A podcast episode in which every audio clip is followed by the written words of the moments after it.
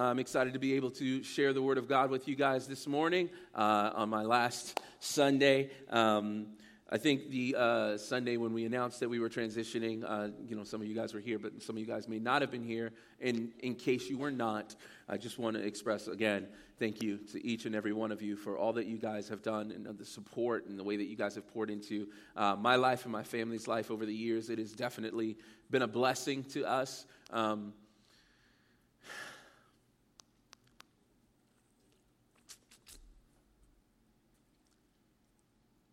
Thank you. Um, means a lot, and uh, we take we take that with us. Sorry. um,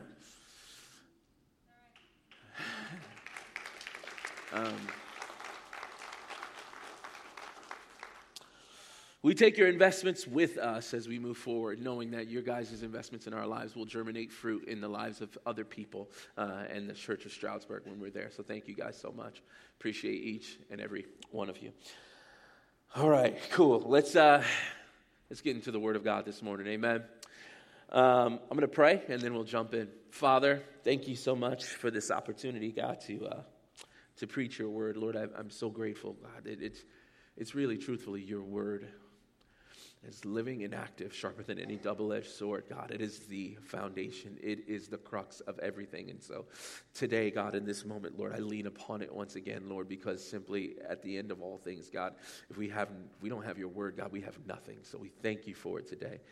Lord, I ask that your word would examine our hearts today, that you would speak to us through the power of your spirit, draw us closer to you and deeper into relationship with you, I ask. We pray these things in Jesus' name, and everyone said, Amen. Amen. Well, this morning, I want to share with you guys a message entitled Gospel Fluency. And so we're going to be in the book of Second Timothy, chapter 4, verses 1 through 5. That's going to be the main text that we'll uh, unpack today. Uh, so if you have your Bibles, you can turn there. You have your phone or whatever, iPad, whatever. You can, you know, zoom there. That's great. Um, the book of Timothy, or Second Timothy specifically, that we're talking about today, this letter is Paul's final letter to Timothy. Uh, you know, Paul had been going through some things. He's in prison in Rome, uh, and then he's at the end of his life. So I just kind of felt like appropriate. I was like, oh man, this is the end of this season here, this era here. And so this passage of scripture just really spoke to me and brought to my mind at least different levels like of, of things to like talk about but i wanted to try and zero in on one specific thing. Because when you look at life, you know, oftentimes a person's last words is kind of like the most important thing they want you to kind of get, the most important thing they want you to walk away with. And uh, I look at the life of Jesus as he's about to ascend, right, uh, into the clouds before he's, uh, you know, leaves this earth, he tells his disciples, Look, all authority in heaven and on earth has been given unto me. Therefore, go and make disciples. He makes that very clear. Look, you guys got to be making disciples. And then he tells them to go to Jerusalem and wait for the promise of the Father, the gift of the Holy Spirit. And so, uh, in that moment as well, right, Jesus is highlighting some very important things that we need to be making disciples and that we can't, I tell the, student this, tell the students this all the time, but we can't live for God without God. So, go to Jerusalem and wait for the promise of the Holy Spirit to empower you to do this, to go to the nations, to Jerusalem, Judea, and the far reaches of the earth. In this letter, Paul is trying to encourage Timothy because Timothy has been left uh, to oversee the, the church in Ephesus. He's pastoring the church in, in Ephesus there. And he, so Paul is writing to encourage him. He's like, hey, man, listen, step into this leadership, step into this calling, step into who you are. And then on top of that, he's also encouraging him to combat false teaching. So he's telling, hey, listen, there's people around you who are going to try to teach things that are different than the gospel. And so he tries to encourage Timothy in that moment also says, listen, I want you to lock into what is important, and that thing is the gospel. And so, as I'm thinking about all of the, the, emotions of today for me, right? And then also, like, what's the last thing that I would want to say to this place? This is what it is gospel fluency. And so, it resonates in my heart today to share with you guys from Second Timothy chapter 4, verses 1 through 5. Let's read together. It says, I solemnly charge you before God and Christ Jesus, who is going to judge the living and the dead, and by his appearing and his kingdom. Paul says to Timothy, Preach the message. And we'll come back to this in a little bit, but he says, Preach the message. Be ready whether it is convenient or not. Reprove, rebuke, exhort with complete patience and instruction.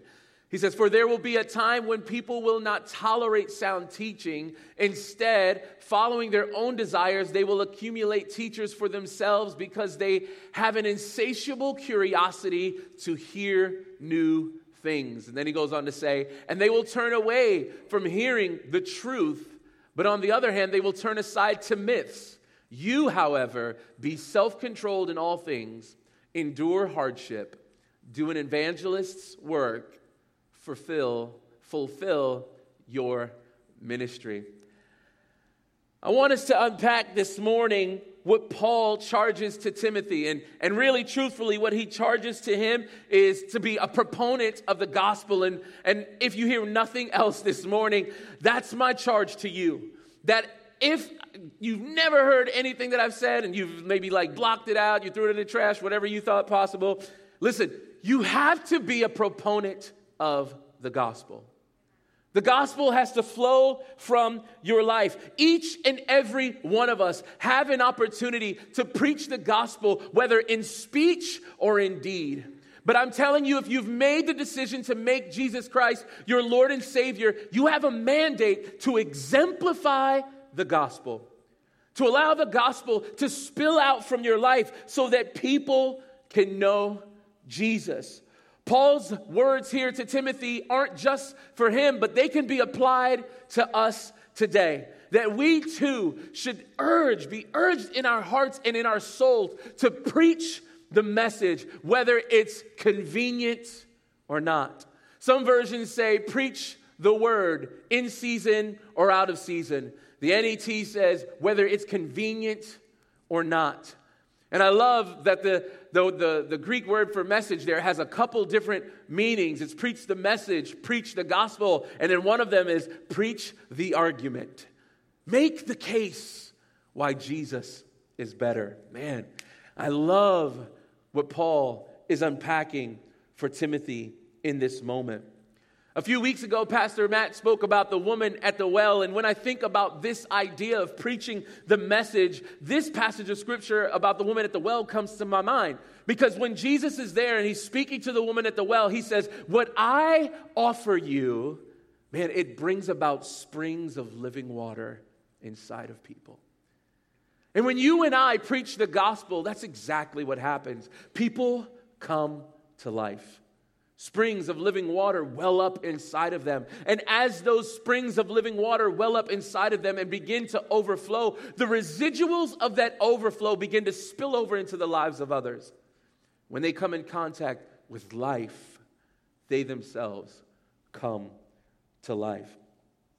Now, I don't think it's a coincidence that in that passage, Jesus is using the idea of a spring to communicate living water and this idea of not being thirsty anymore, because in reality, when it comes to us as human beings, we're thirsty. Like thirsty, thirsty.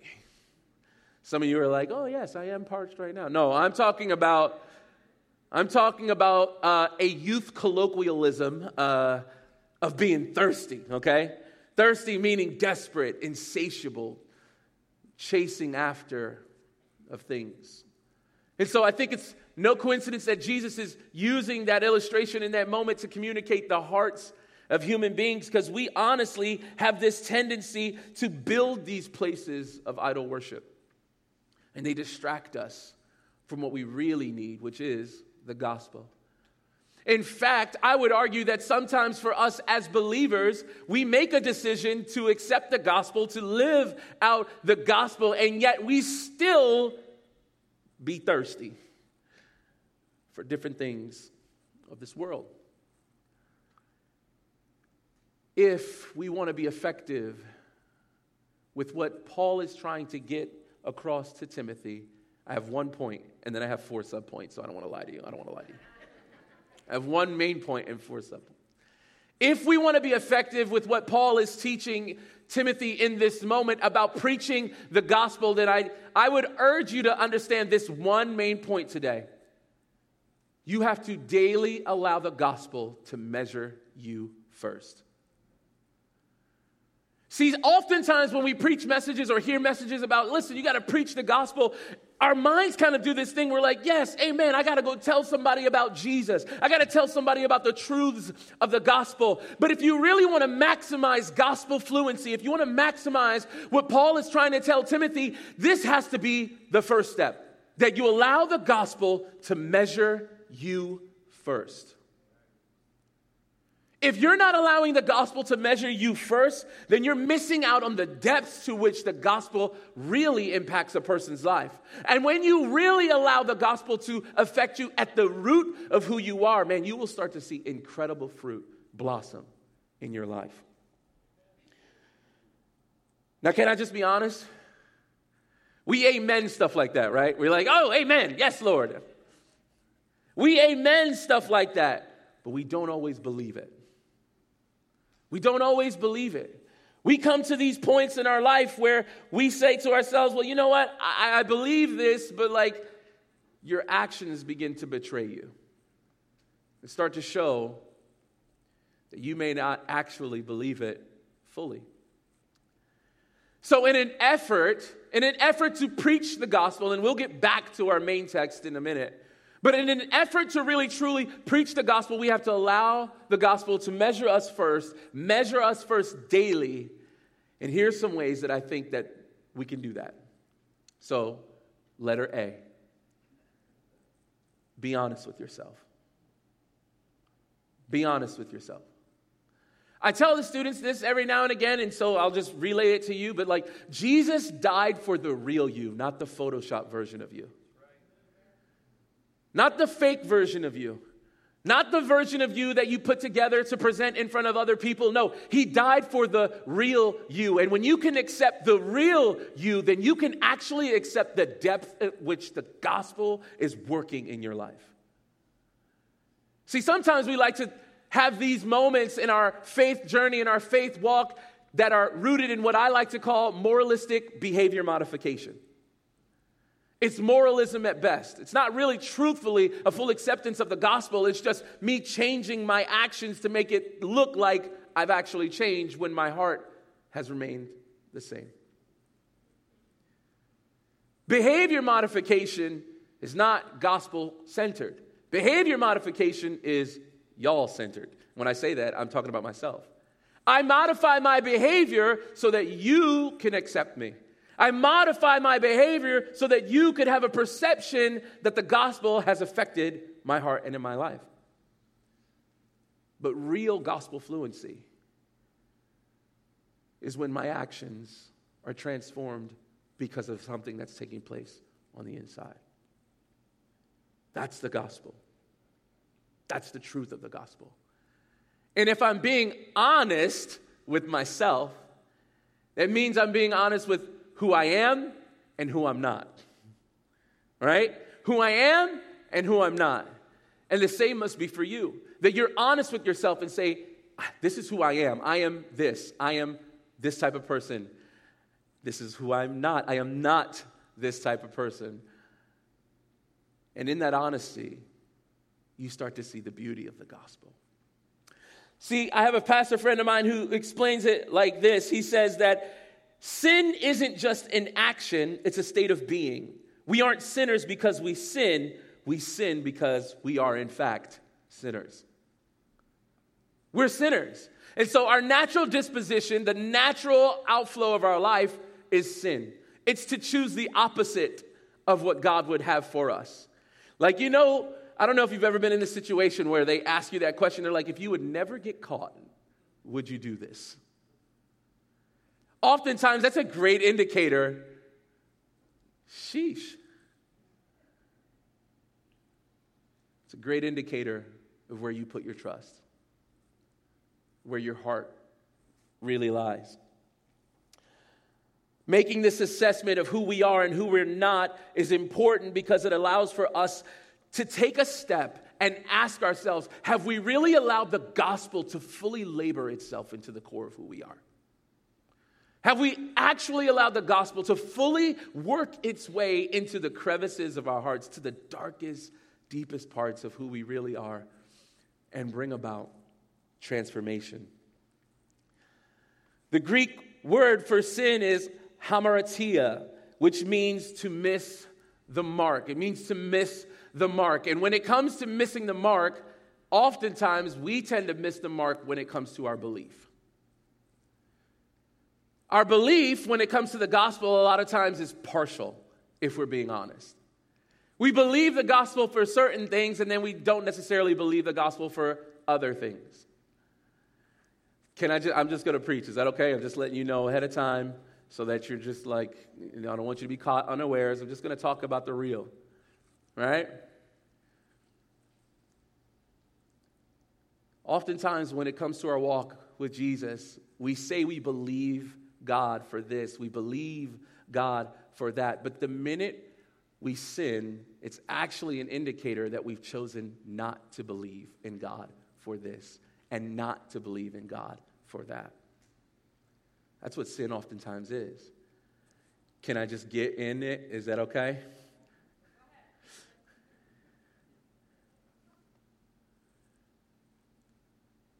There are moments and times for many people who make a decision to follow Jesus where they trust in God to be the orchestrator of their life. But if they click on a website that leads them deeper into an addiction, into pornography, what they're actually saying is that they don't necessarily believe in that moment the gospel fully. That's the truth. Okay? Step over here. I'll Sometimes, when the gospel says that you are free, the Bible says that whom the Son has set free is free indeed. And yet, in this moment, you choose to indulge in another bottle of whatever it is you have in your cabinet because you just need to take the edge off. That type of language indicates that you're choosing this rather than what the gospel says about you that you're free and that you don't need it. But when you use language like, no, but I need this, you're not choosing freedom. Right?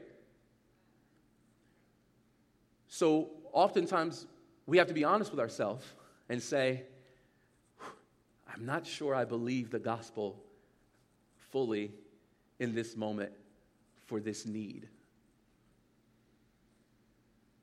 Got to be honest. Without that honesty, it's just behavior modification. I'll just, I'll just, you know, I'll, I'll, turn it down this time, but like, you know, because I don't know, I got a Bible study that I got to be at, so I'll turn it down. And so now you're modifying to keep up an image as opposed to modifying because Jesus is greater. Am I making sense? I just, it's a little quiet, but it's okay. Oh, just really. Breathe through. It's all good. We're going to make it. And so, gospel fluency, it has to start with this honest conversation about who we are and who we're not. If your life is littered with uh, exaggerations and stories, you might have to be honest with the fact that you lie a little bit. I love Jesus, but I lie a little bit. Seen those shirts It's like, I love Jesus, but I cuss a little bit. You know, being honest with yourself allows for the gospel to be firmly planted at the core of your being, which is where it needs to be anyway. You remember that parable of the sower? Jesus says that some seed fell here and some seed fell here. And he says that there's some seed that fell amongst the rocky soil. And he talks about that soil being what? Shallow. And because it's shallow, the gospel doesn't really take full root. And when it doesn't take full root, it doesn't grow to its greatest potential. That's what I'm talking about. See, you can hear the word and receive it and it not take depth and still lose out on the potential of the fruit that it could be. So, what I'm challenging this morning is a mindset. I'm challenging the mindset of sin management, so that you could have gospel fluency. Don't be so accustomed to managing your sin, or don't get to a place where it's like, oh, my faith is about sin management. No, your faith is about total surrender in every area of your life to the gospel and all that it is. We tend to miss the mark when it comes to our belief because we believe kinda. We believe when it's convenient. I, I joke with students all the time. You believe in God when it's time to take that test that you absolutely did not study for. There, at that point, them kids be praying. It'd be Wednesdays. I'm like, all right, who wants to close this out in prayer? They'd be like, mm, no, that's not my thing. You know, I don't, I don't pray. I'm sorry, Pastor Jamal, I don't really pray. I could walk into that kid's chemistry class the next day and they probably out with holy oil like jesus every test lord every every textbook lord you're so faithful. Give me the knowledge. Would call down heaven. Believe sometimes. David hertwick says it like this in a book he's talking about youth ministry. He says when a student changes his behavior for any other reason other than growing a growing love and appreciation for jesus the likelihood exists that he is worshiping another god an idol. Again, that moralistic behavior modification it allows for us to gift wrap our faith in a box and present it like something that it's not. But when you allow the gospel to hit the depths of who you are and you're honest with yourself, you set yourself up for incredible success. Pushing back on this mindset, this moralistic behavior modification. And, and I got to be honest, I don't, I, I don't want to make it seem, yeah, I'm hitting kind of heavy here, but some of it is really not our fault. Some of it is really not our fault. Moralistic behavior modification is us trying to validate ourselves through certain behaviors. And oftentimes that comes by way of report cards, sports awards, right? Like perfect attendance. Like these things kind of like almost like do this writing of our brain code to make us think, oh, this is, all right, this is how I kind of, oh, to get validated, I got to do these things. And then what we end up doing is we take that mentality and we try to apply it to God. But that doesn't, it doesn't work. That's not what the gospel is about. In fact, here's a great example. You guys know the story of the, the two sons, right? And you the story of the two sons. You have the younger son who tells his father, I want my share of the inheritance. Give me what, what is owed to me. And he takes it and he goes and he squanders it, right? And then there's this moment while he's in the middle of this pig pen where scripture says he came to himself. Like all of a sudden he had a realization. He's like, bro, this is not it, right? Or as kids today would say, this is not the wave, right? Like, so this is not it, bro. This is not how it goes. And he says to himself, he's like, I will go to my father's house He's like, and my father has all these servants. You know what? I'm going to go and I'm going to work for him. I'm going to pay it off. I'm going to go and I'm going to tell him, listen, I'm sorry I did this. I submit myself to being one of your servants. That's what he says. And then scripture says that when he was a long way off, before he even got to where the father was, that the father was waiting for him.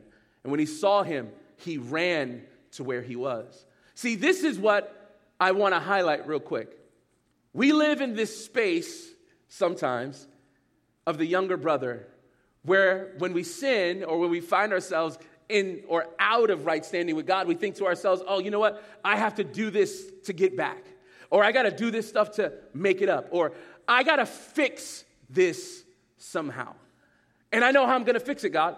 I'm gonna do this. I'm gonna, I'm gonna, read my Bibles and I'm gonna fix it. I'm gonna, I'm gonna go to Bible study and I'm gonna fix it. And, and, and I'm, gonna, I'm gonna volunteer and I'm gonna fix it. I'm gonna, I'm gonna sign up to be part of the media team because they got Chick fil A lunch and I wanna fix it. Because this is kind of programmed in our minds that this is how this works. This is how I get things back. But this is what you need to understand, and this is the crux of the gospel. Your acceptance is never rooted in your performance, it's rooted in Jesus' performance. It's His. That's why the Father can come to you while you're on your way to Him, wrap His arms around you, and tell you who you are, and tell you that there's grace and mercy for you. we get this idea and this mindset that we got to fix it, we got to put it back together, we got to make things right.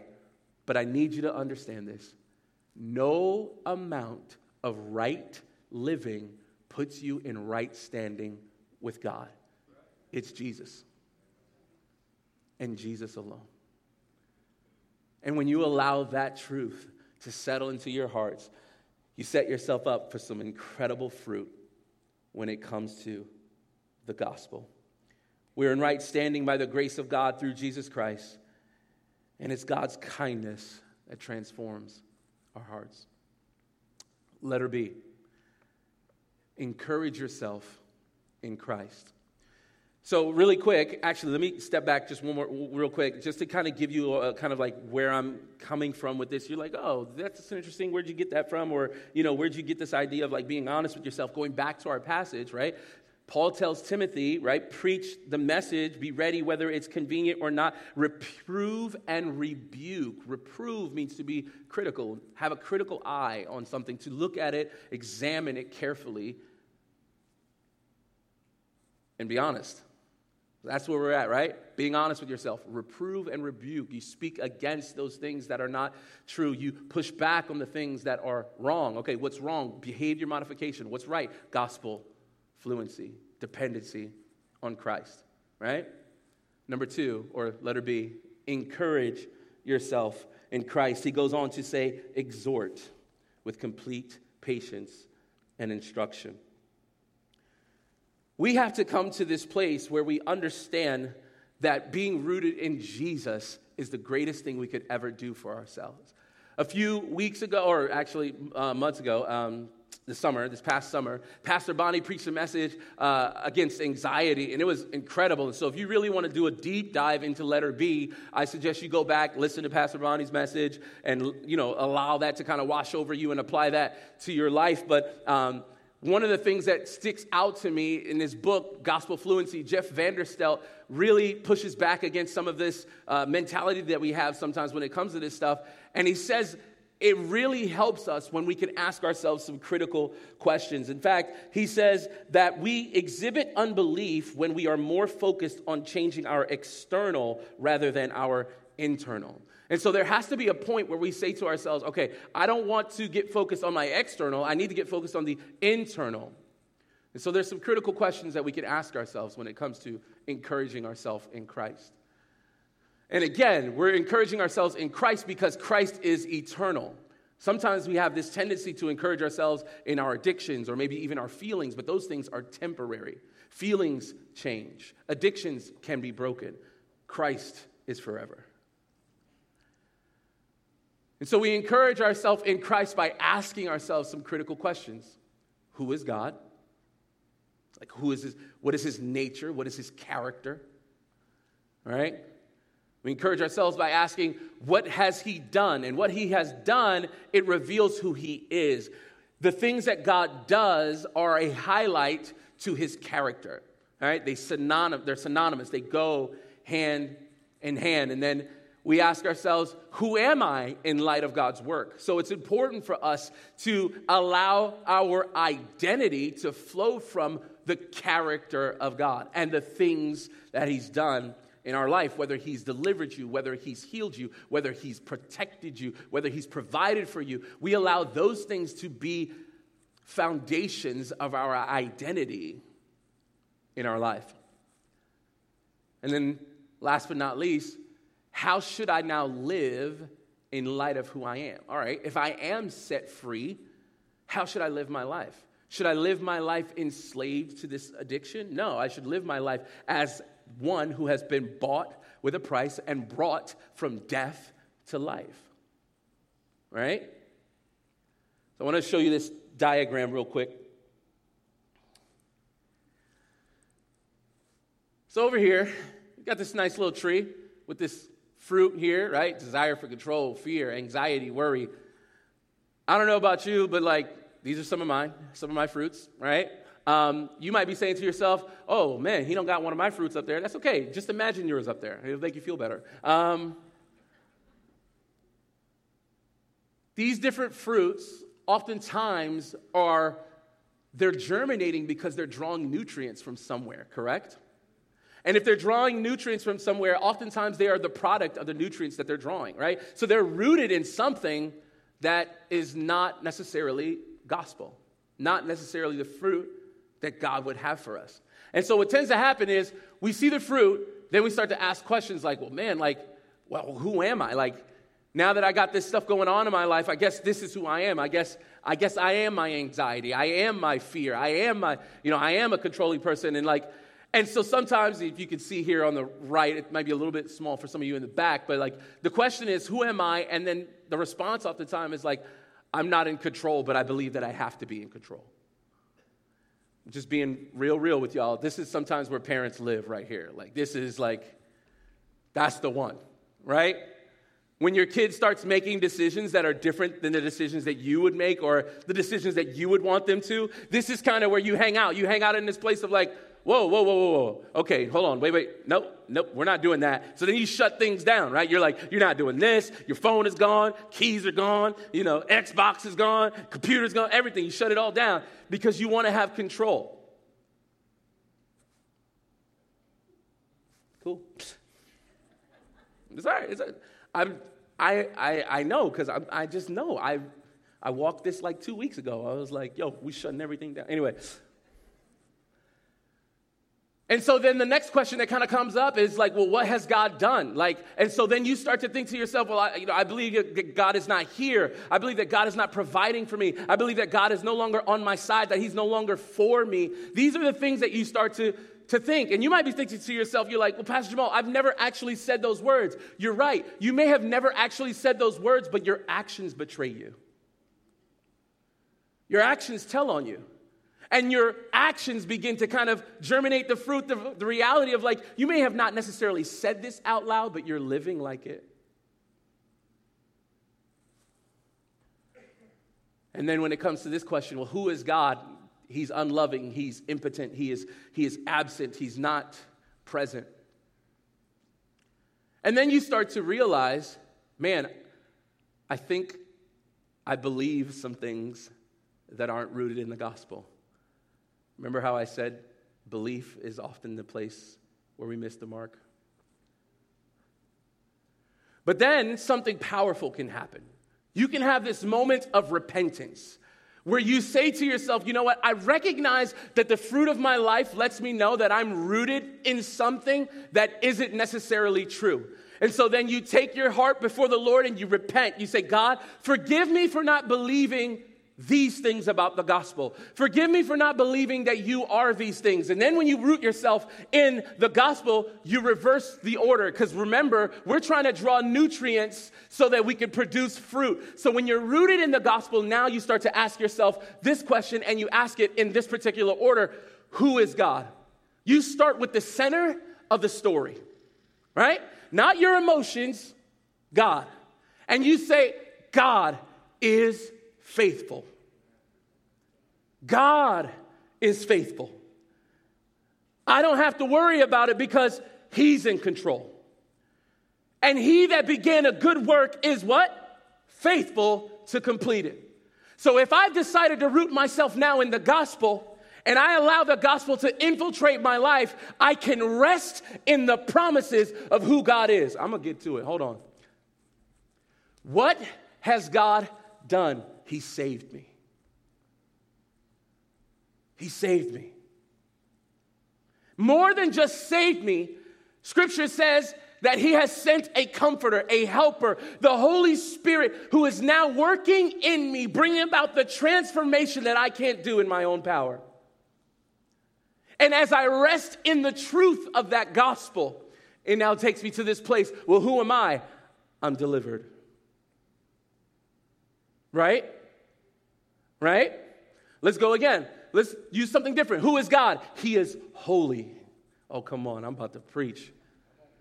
He is holy. He is perfect. He is separate from everything else. And what has he done? He sent his son to die for me. And more than that, to take his life and apply it to my life as a credit for righteousness. So what does that mean? That means that right now I am a son and an heir. And as a son and an heir, I have victory in Christ Jesus. I have victory in the gospel. And the fruit of my life is peace, love, joy, faithfulness, goodness, control. My life is now rooted in something different. So when we're talking about this passage of scripture, and Paul is telling Timothy, listen, preach the word when it's convenient or when it's inconvenient. And I'm telling you at First Assembly of God, for you to be effective and continue to be effective, you must preach the gospel to yourself first. And you start with who is God? He's faithful, He's just, He's holy, He's more than able, He is sufficient and you allow those things to filter into your life. And as they filter into your life, eventually you will start to reap this type of fruit. But let's tell the truth. We believe this, but we still getting this type of fruit. Oh, come on. And this is the problem. We don't always believe it fully. Sometimes we doubt. Sometimes we struggle. I might believe it for a moment, and then the devil gets busy, and then my thoughts get crazy, and then I start to not believe it. But what if you did? What if you believed it fully all the time? How different would your life look? Which brings me to letter C be patient with yourself. You got to be patient with yourself. You and I are not finished works of God. We're still being worked on. God is still presently, right now, at work in each and every one of us. And so it's important that you're patient with yourself. This is where I struggle. My wife would tell you, I'm a little bit like, I have like these perfection issues, and it's like, it's, it's, it's, it's bad. And she's like, you need to like, you honestly need to chill. Sometimes she just sends me away. She's like, "Hey, why don't you go outside?" She before it used to be like, "Get out." Now she like does it like in a calming, like nice manner. Makes me feel like it's my idea when it's really not. She's like, "Hey, do you want to go to the store?" I'm like, "For what?" She's like, "You want to get like I don't know Oreos or something?" I'm like, "You know what? That sounds like a great idea." I think I will go to the store and get some Oreos. And in her mind, she's like, Jesus, get him out of here right now, please. amen, amen, amen. Amen, Sister Fletcher. Thank you, Jesus. You got to be patient with yourself. Again, in the first letter that Paul writes to Timothy, Paul says this. He says, This is a trustworthy, this saying is trustworthy and deserves full acceptance. Christ Jesus came into the world to save sinners. It's supposed to be plural. And I am the worst of them. But here is why I was treated with mercy. Paul says, so that in me, as the worst, Christ Jesus could demonstrate his utmost patience. Some versions say his unlimited patience as an example for those who are going to believe in him for eternal life. And I just love the way that Paul rounds this out. He says, Now to the eternal King, immortal, invisible, the only God, be honor and glory forever. Amen. So be it. You got to be patient with yourself. All of us are on a journey in the process of being shaped and molded into the image of Jesus Christ by the power of the Holy Spirit. And so it may take some time. But the scripture says he is patient with us, not wanting anyone to perish, but all to come to repentance. What a patient God we serve. Letter D. immerse yourself within this process. So, a passage of Scripture, Paul is encouraging Timothy. He Preach the message when it's convenient and when it's inconvenient. When the fruit of your life is anxiety, worry, and may seem like an inconvenience, but preaching the gospel to yourself in that moment might be the best thing that you could ever do for yourself. Reprove, rebuke, be honest with yourself. Be honest with who you are and be honest with who you're not. Exhort, man, encourage yourself. In what? In my emotions? No. In my addictions? No. In Christ. Exhort with complete patience and instruction. With patience. Be patient with yourself. And last, immerse yourself within the process. The title of today's message is Gospel Fluency. Fluency happens when we are immersed in the culture in which we are trying to learn. So, just being very frank, gospel fluency does not work if you are immersed in a different culture than the gospel.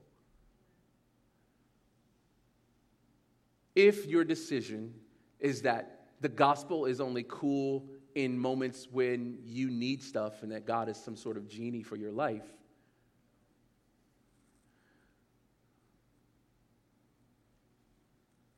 think you're missing the mark.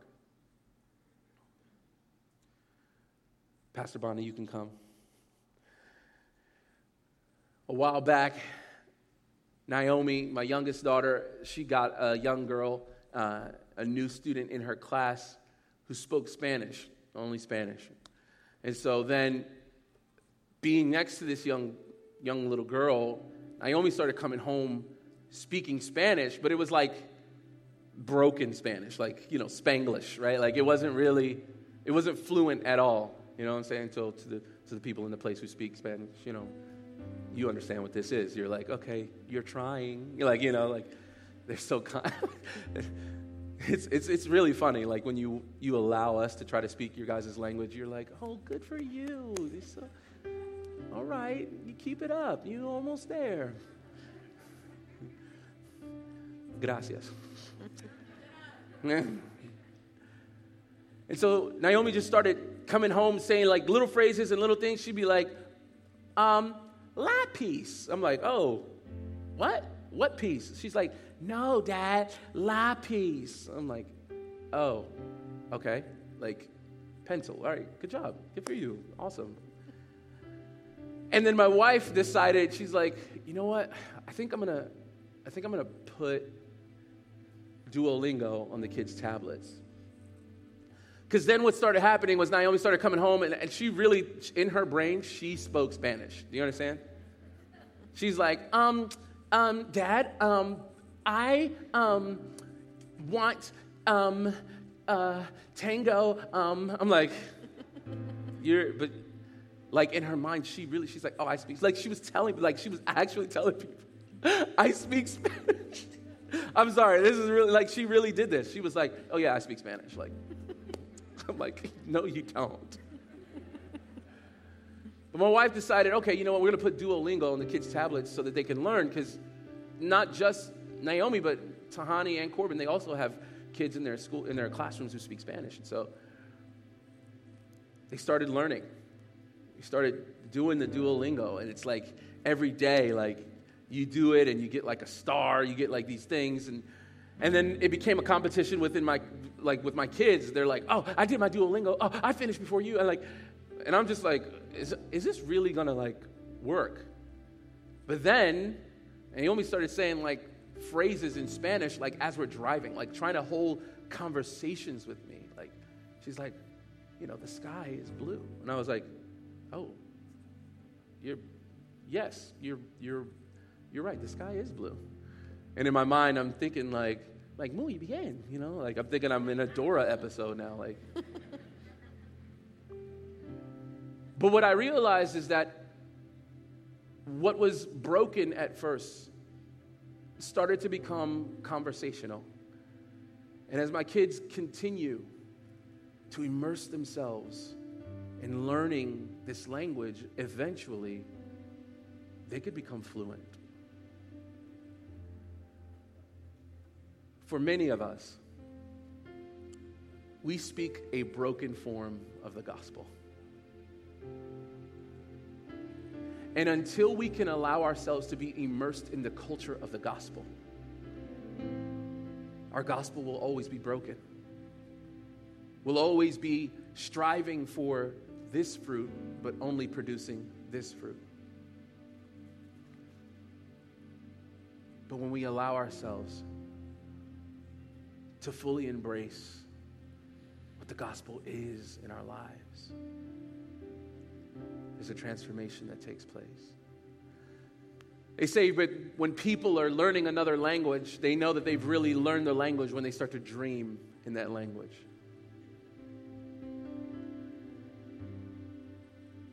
I believe that when we start to dream in the gospel,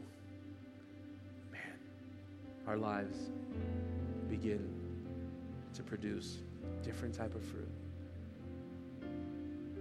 And we become fluent in the greatest piece of news anybody could ever have, ever.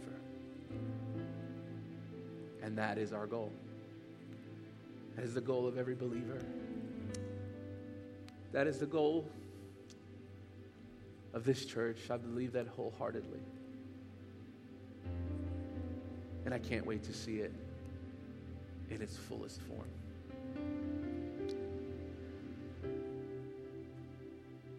Would you bow your heads and close your eyes this morning?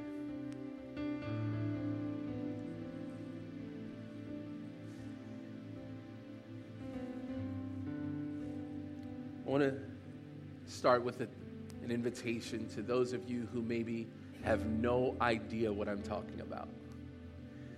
Like, you have no idea anything about the gospel.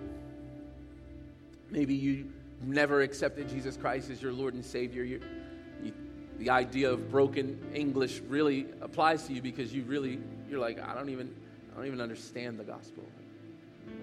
The gospel is simply this that God sent his son, Jesus Christ, to die on the cross for our sins. Scripture says that the wages of sin is death, and that there must be a price paid for sin. God sent Jesus Christ to pay that price on our behalf so that we could be free and more than be free, that our lives will be credited with a balance, with righteousness over our hearts and over our lives.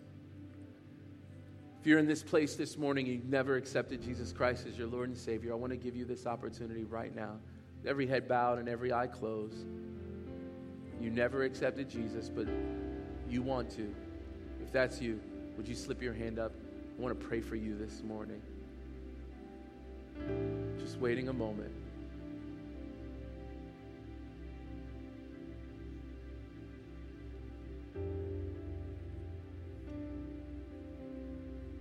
Awesome. You can put your hands down. Every head bowed, eye closed still. I just want to encourage those of you who raised your hands. I want to let you know. The beauty about the gospel is when you make a decision like that, God begins a work on your behalf. And the joy is that you rest in that work and that it's always working on your behalf, in your favor, because God is for you. God, you see the hands that were raised here this morning to accept you as Lord and Savior. Father, I ask, first and foremost, God, that you would wash them brand new in this moment, God. Let them know, God. Let them know, God, that you are so ridiculously proud of them. And God, I ask that you would send people to come alongside of them and help them in their journey as they walk this decision out to serve you. Father, I thank you for those hands that were raised, and I pray in Jesus' name. you would continue to do your work in their life. Maybe you're here this morning, and the truth is, you speak a broken gospel. Maybe you speak gospel ish, right? Spanglish, you speak gospel ish. And you realize that there's some things that you're rooted in that aren't the gospel. Maybe you realize that there's some areas of your life that you're not fully trusting in the gospel. This morning, I believe that God wants to give you an opportunity to make a heart change. If you're in this place today, you say, Pastor Jamal, I, I love Jesus. I've given my heart to Jesus, but I, I don't always believe the gospel fully, and I want to. If that's you and you're in this place, would you raise your hand? I want to pray for you this morning. Yeah. Yeah. Yeah. I see those hands. I see those hands. Thank you, Jesus. You can put your hands down. Father, you see the hands that were raised this morning, and Lord, I'm counted amongst them, Lord. You know, God, I struggle, God. I know that you're good, God. I know that you're good. I know that you're able, God. Sometimes I just get weary. I know that you're faithful, God. Sometimes I just get scared.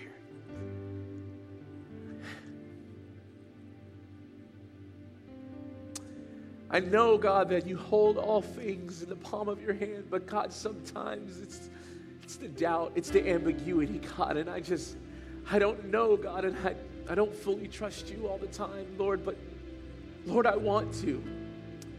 I want to. Lord, help all of us to root ourselves in the gospel fully. Help all of us, God, to believe in the gospel in every aspect, in every facet of our life. Jesus, you're so patient with us. Pray, God, that for each and every one of us this morning, help us to immerse ourselves in the gospel so that we can preach the gospel, do the work of the evangelist, and fulfill the ministry that you've called each and every one of us to.